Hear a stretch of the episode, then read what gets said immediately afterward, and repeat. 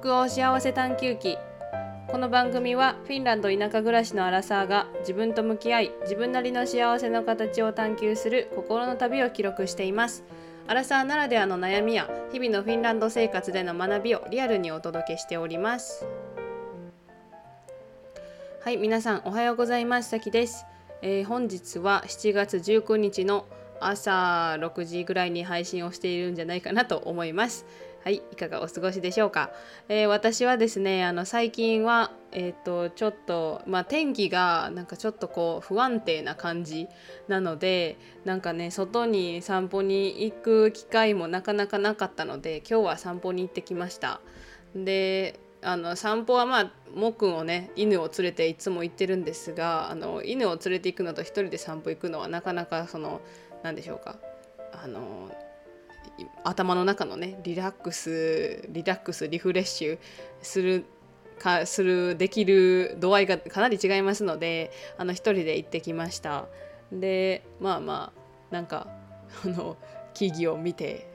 木々を見ながら歩いたりちょっと考え事したりしながらねあの10分ぐらいでしたけどはい歩いてきましたね。いやこれをねまあ次のところ引っ越し先でもまあまあ自然はあるエリアなんですがあの私が今住んでいるところはですね本当にもう横が多分どれぐらいやろねあの森があるんですが森結構大きくってもうつあの端っこに行くまでに多分20分ぐらい歩かないと出られないような森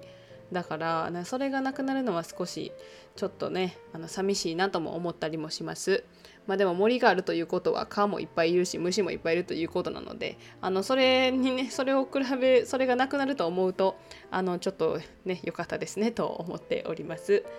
はい、でまあ私はですね最近あの、まあ、7月期のねドラマが始まったということであの本当に忙しい毎日を送っております。で、まあ、私は、えっとまあ、ドラマもねちょっとあのこう邪道だと思うんですけどあの1.5倍速か時には1.75倍速であの見ておりましてですね。あのこれやったらあかんというかあのねちょっとそんなに楽しほんまに楽しんでるんかっていう感じなんですけれどもいやなんかできるだけね早くできるだけ早く見たいというかあのあんまり時間取れないのでちょっとできるだけねその時間取れる時間をこう縮小して一つに当たる時間をね減らしていろいろなものを見たいなって思っておりまして今は結構忙しくしております。これで忙しいってねあのかなり何て言うんですかとても幸せな忙しさだなと思うんですが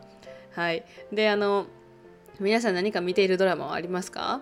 え私は最近は、えっと、このね月曜日のやつはなんか青春ものかなと思ってたんですけどいやなんか割と面白くってで私あのこの吉川愛ちゃんっていう人が結構好きなのであの彼女彼女を見るためにじゃないけど あの見ています。はい。この何でしたっけ？間宮さんという方のいやなんか化粧すごいなと思いながら あの肌綺麗すぎやろうと思いながらあの今回も見ていました、えー、あとちなみにですね、えーと、コードという坂口健太郎さんのあのアプリで結構怖い系のやつなんですけどそれをこうチラチラ見ていてであと「はやぶさ消防団」っていう中村智也さんのやつとこれなんて読むやろ？1840っていうんかな？あの不可教のやつとあと何見てるかな？あのあの伊藤沙莉さんのえー、何でしたっけ？あの執行官のやつですね。執行ってやつやったかな？あと、まあ、結構見てる。こっち向いてよ向井くんってやつも見ていますね。はい。いやそれぐらいかな割と、うん、これぐらいこれ以上は多分見えひんかなと思いますがこの一つこの堺雅人さんのやつを見ようか見ないかちょっと迷っています。結構長めやしいやどうしようかなって感じで。はい、あの今迷っておりますがあのもしねあのおすすめのドラマなどありましたら教えてください。で私はですねあのそのいくつかこう見ていくんですがこうコードってやつはちょっと怖いからもういいかなって思ってきている感じですね。いやなんかあのはい ちょっとちょっとなって思っています。まあでもなんやかんや見るような気もしますがはいでそうですねあのなんやろね私あのめっちゃブラッシュアップライフ好きやったんであのブラッシュアップライフがを超えるものがねやっぱりないなと思ったりしておりますがその1840っていうそのなんて人か知らないんですけどフカキョンが40の方で18歳ぐらいのその女優さんなんて人かちょっと忘れてしまいましたがその方がなんかこうあの妊娠してしまってっていうのとフカキョンはあの妊娠ができないみたいなそういう感じでなんかこう妊娠というものにあたってその子供できるできひのタイミングとかなんかそういうことなのでなんか割とこうなんか今時じゃないけどなんかうん時代に沿ってるなっていう感じはしましたねでもまだ変わってへんのやなっていうことも思いましたなんか妊娠するとこうなんか子供できてしまうと夢がみたいないうそういうスタートだったので1話が。だからねそういう何て言うんですかねねなんかあのそういうあのそういうあのしか言ってませんがねなんかそうやって、ね、もし妊娠してしまったらあの目標が狭まったり夢諦めなあかんかったりとかそういうことになるっていうそのような選択をしないといけないという社会なのかなとも思ったりもしました。ね、あの昔と比べるとなかなかあの今もこうなんですか仕事とか子育てとか両立できるような会社とかが多いっていうこともね聞きますというかあのそういうことも話題として取り上げられておりますがなんかまだそういうねこの人が子供ができてしまうということはやはりそういうことなのかなというようなこともね考えさせられております。でですねあの私は最近あの結構本を読むようにしておりましてであのまあたびたびね本を紹介しているんですがであのこのねうまくいく人の考え方っていうことも最近ちらっとご紹介したりとかであとはあの Audible を、まあ、またいろいろと聞いておりましてであのスーパー行く時とかねあと散歩してる時とかまあ、今日の散歩はね一人で歩いてた時は何も聞いてなかったんですが、まあ、でもあのそのいろいろなその料理してる時とかねそういう時を見計らっていろいろ聞いております。でですね、まあ、今回のその、えー、このトピックではですねあのちょっと、まあ、難しいトピックやなって思うんですがあの私がねこのすごく衝撃的なあの本を読んだというところからいやちょっと紹介というかあの本のネタバレとかはしないですがあのねなんかすごくこう考えさせられるというかねうわこれってやっぱあかんねやなって思ったことについてお話ししていきたいと思います。でこれはあのその母と子のお話なんですね。でタイトルが「母親という呪縛娘という牢獄」という斉藤彩さんという方の本です。でこれはあの斉藤彩さんっていう方は、えーと、記者をされている方が多分書かれたんじゃないかなと思うんですがあの共同執筆ということで、えーと、このねあの加盟になってるんですけども滋賀県の、えーと、安川っていうところでなんか両手両足頭部がないあの遺体が発見されたっていう2018年3月10日の事件の被害者となったお母さんと加害者というか容疑者被告となった娘さんとのお話なんですね。でまあこれだけ見るとうわ娘がそのお母さん殺してもうたんかっていうだけなんですけれども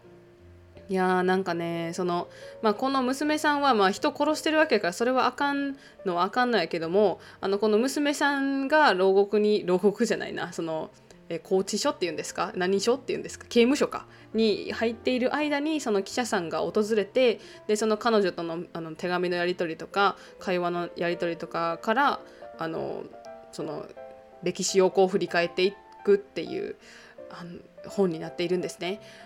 いやまあ最初に言っておきますがすごく重いです。すっごい重いんですけどいやーなんかねの読んでいくのを結構スラスラ読んでしまう本で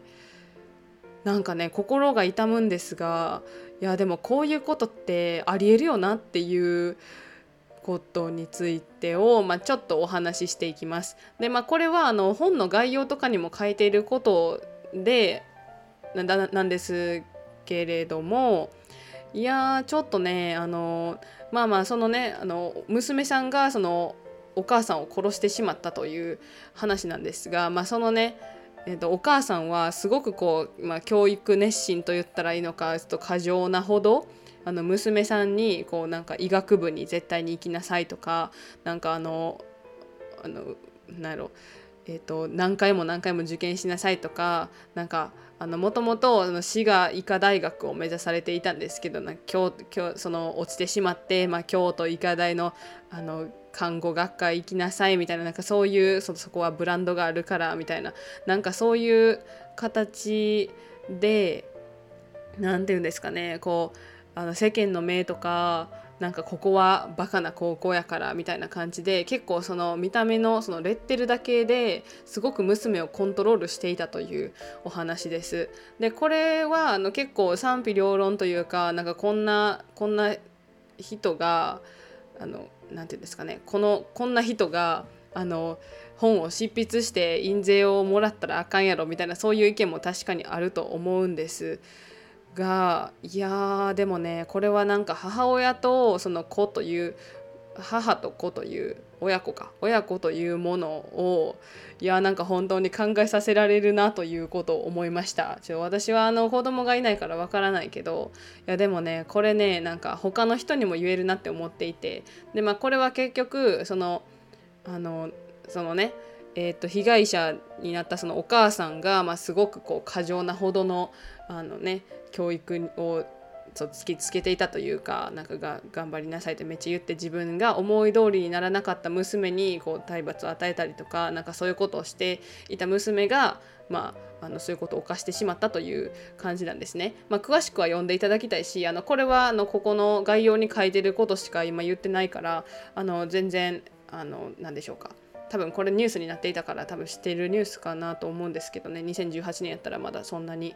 前のことじゃないからまあなんですけど、まあ、それでねその突きつけていたっていうその自分ができなかったこととか、まあ、例えば自分がすごいこう数学が得意やったお母さんなんですけどそれがその娘さんが数学があんまり得意じゃなくて理系科目が苦手で結構ミスばっかりしてると。でそうしたらなんかなんでこんなあの簡単な問題解けへんのとかなんかその医者以外はだかここの学校に行くやつ以外はアホやみたいな感じで言っててしまってなんかそれがこう子どもの苦手意識となってしまったっていうところがなんかいろいろと考えさせられました。でですねまあこれはその数学のことに関してなんですけども、えーとまあ、その数学の話をしていてで数学ができひんということになってで数学できひんかったらお母さんめっちゃ怒るんですよね。でめっちゃ怒ったらあの娘さんは次そのテストの時とかにうわ数学できひんなって思ってすごいこうフラッシュバックみたいな感じになって結局何も全然できひんっていうそのすごい悪い点数取ってしまって、まあ、悪い点数かちょっと忘れましたけど、まあ、結果が残せなくなってですごい怒られて体罰受けるみたいななんかそういう感じでなんかいろいろと言葉もそうですけどすごく縛りが多いなんかお母さんだったなお母さんやったんやなっていうことをねあの感じました。で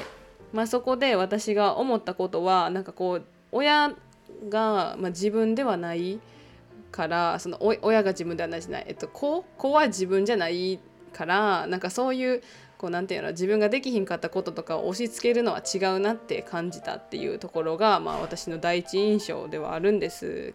ゲけども ゲーやってはい。なんですがなんかこうこれってそうそう他の人にも言えるなって思ってて例えばなんか自分ができるからこれ簡単やろって思ってうわなんでこんなことできひんのって思ってこんな簡単なことできひんのとか思ったりもまあしてしまう時もまあなんか自分の心理状態とかにもよりますがあると思うんですよね人間だから。だけどそのやっぱりこう自分と他人っていうことはやっぱり切り離してあの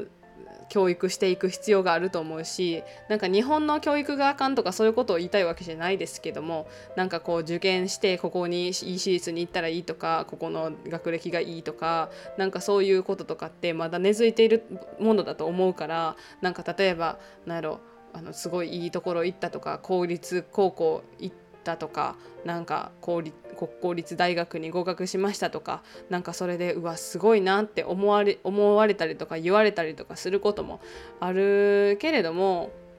なんかそれをその自分と比較したりとかなんか例えば兄弟同士比較したりとかなんかお兄ちゃんめっちゃいいところ行ってんのにあの妹はあかんみたいなそういうこととかじゃなくってなんか一人を一人の人間としてその個々の能力って絶対に違うからっていうところを前提として捉えるのがすごく必要なんだなって思いました。で、まあ、これはあのすごくこうあのもう本当にね本当にすごい衝撃的な感じでなんか私は母親とのとの関係は良好なのでなんかそういうことを全く感じたこともなかったしうちは割となんかこう話し飼い的な感じで割と何でも好きなことやらされやらさせやらせてもらったしなんかまあお金もかかったと思うんですけどなんか例えば私やったら留学行かせてもらったりとかなんかいろいろしました。でそれってまああのなんやろこう、まあ、確かに自分ができひんくて子供にしてほしいとかなんかあのそういうところって多分親やったら出てくると思うんですけどもなんかそういうことそういうところをなんかこううん何て言うんですかねこう引っ込めてあのその個々として個々の人間として見るなんか子供として見るんじゃなくて人間として見るみたいなところも大事だと思うしなんか夫婦関係とかでも友達関係とかでもそうなんですけど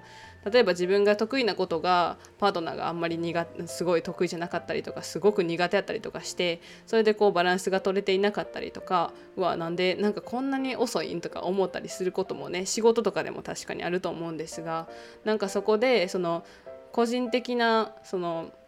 いい悪いとかじゃなくってなんかうまいこと付き合っていくのが大事なのかなと思いました。ね、なんか自分の希望は子供の希望じゃないっていうところもこれを見てこれを聞いて思い知らされたなと思っております。まあ、犯罪はあかんけどなんかすごいすごいこう束縛されていてちょっと、なんか凄まじい親子関係やなということを思っておりますがもしこれに興味がある方はあのリンクを下に貼っておきますので読んでくださいあの普通に単行本もありますし多分 Kindle もあるし私は Audible であの聞いてるんですけども Audible やったらあの無料のその期間であの何でも聞けるところの中にこれも聞けるようになっておりますのであのよかったらねリンクから見てみてください。いやーなんかねすごいなって思いましたね。いやこれをねあのご飯食べてる時に聞いてたんですがあの最初の方はねちょっとあうん、ちょっとご飯食べながらとかはやめた方がいいかなって思います。まあ私結構想像力が豊かな方で割と想像して話してしまったりとか想像しながら読んでしまったりとかすることが話すことはないか。読んでしまったりとかね。見てしまったりとかすることがあるのでなんかその辺ちょっとね想像力豊かな方はあの気をつけてみてください。はい。ではえっ、とそうですね。あの今回は何て言うんですかね。こう個々として考えるみたいな感じのタイトルでお送りしました。はい。皆さんいかがでしたでしょうか？えっ、とこの番組ではねあのお便りを募集しております。えっ、ー、と